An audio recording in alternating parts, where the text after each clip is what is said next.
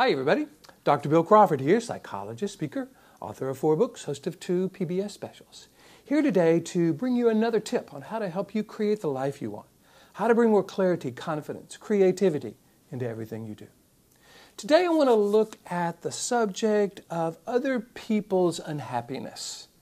There's a quote that I'm sending out to those 5,000 people on my quote list. You can be one of those, by the way.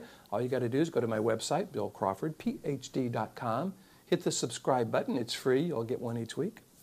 The quote says The truth is, people simply have the right to be as unhappy and as miserable as they want to be.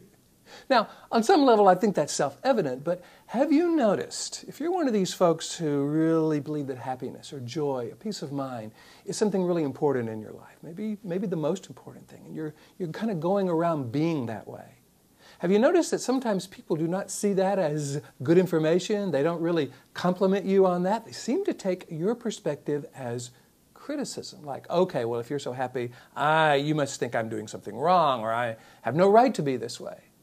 And especially, I think this is the case, is when those of us who kind of do believe that happiness, joy, peace of mind is, is worth kind of pursuing and, and making really important in our lives, when we try to help other people see the value of this perspective. Often they don't say, Thank you for sharing. What a wonderful idea, happiness and joy. I've never thought of that. They often, again, take it as criticism or see us as just someone who's basically out of touch. You're one of those kind of Pollyanna folks who really doesn't really know what's going on, just likes to pretend that everything is great and blah, blah, blah, blah, blah, blah. So, I have adopted a philosophy that helps me deal with that because in the past, when I would see someone that wasn't happy, I would really try to be helpful. I would say, Well, gosh, have you thought about looking at the situation this way? And again, because they haven't asked me for their opinion or my opinion, or they haven't asked me for my help, they have a tendency to take that as criticism and start defending the very perspective that I'm really encouraging them to change. So what I decided to do is get really clear that you know people do have the right to feel and think pretty much any way they want to feel and think. So one of the things uh, philosophy I've uh, adopted is I never give advice unless I'm asked.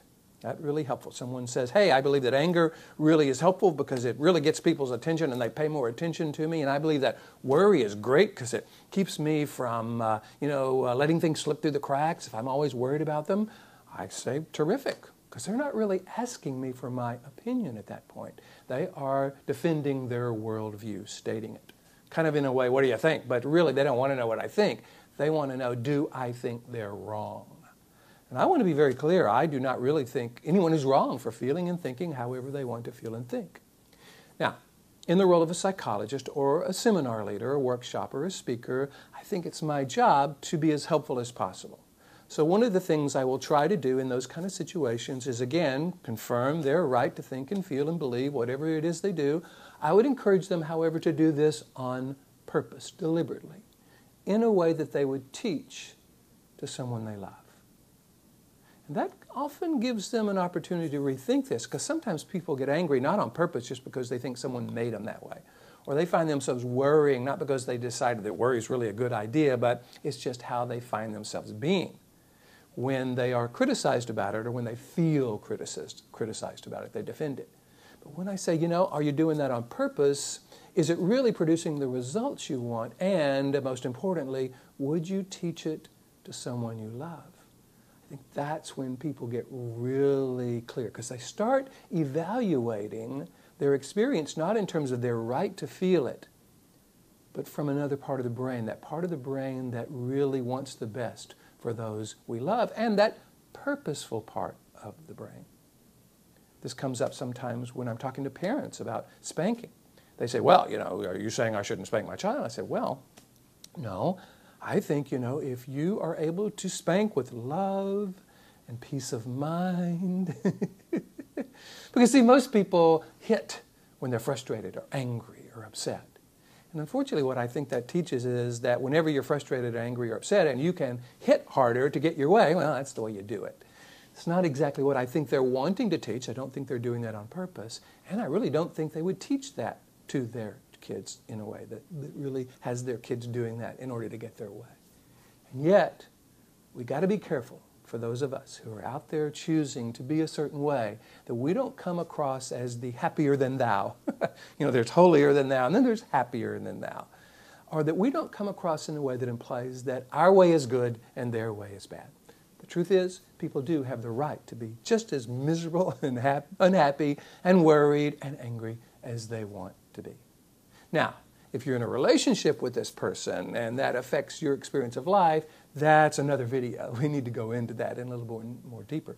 But if you this is a coworker or even a family member that you really don't see that often, or just someone in your life that has really decided that they want to be this way, why don't we just let them be that way and focus our attention on who we want to be and what we would teach to those we love. I hope you're finding these videos meaningful and valuable. I'm having a wonderful time bringing them to you. If you do, he, please hit the like button. Tell your friends, share this if you would. The more people talk about it, the more we kind of are able to be influential in the world. And this might be good information for some of the folks that are in your life. If so, please do that. If you want me to come do a presentation to your organization on how to access the part of the brain that is all about our purposefulness, and our ability to be successful, even happy if that's what you want. I can do that. It's what I do for a living. If you want to work with me as a psychologist, a life coach, whatever you want to call me, all you got to do is go to my website, billcrawfordphd.com, hit the contact button, let me know what you're interested in, and I would love to talk with you about that. In the meantime, here's to you bringing more clarity, confidence, creativity to everything you do, and I look forward to seeing you in the next video.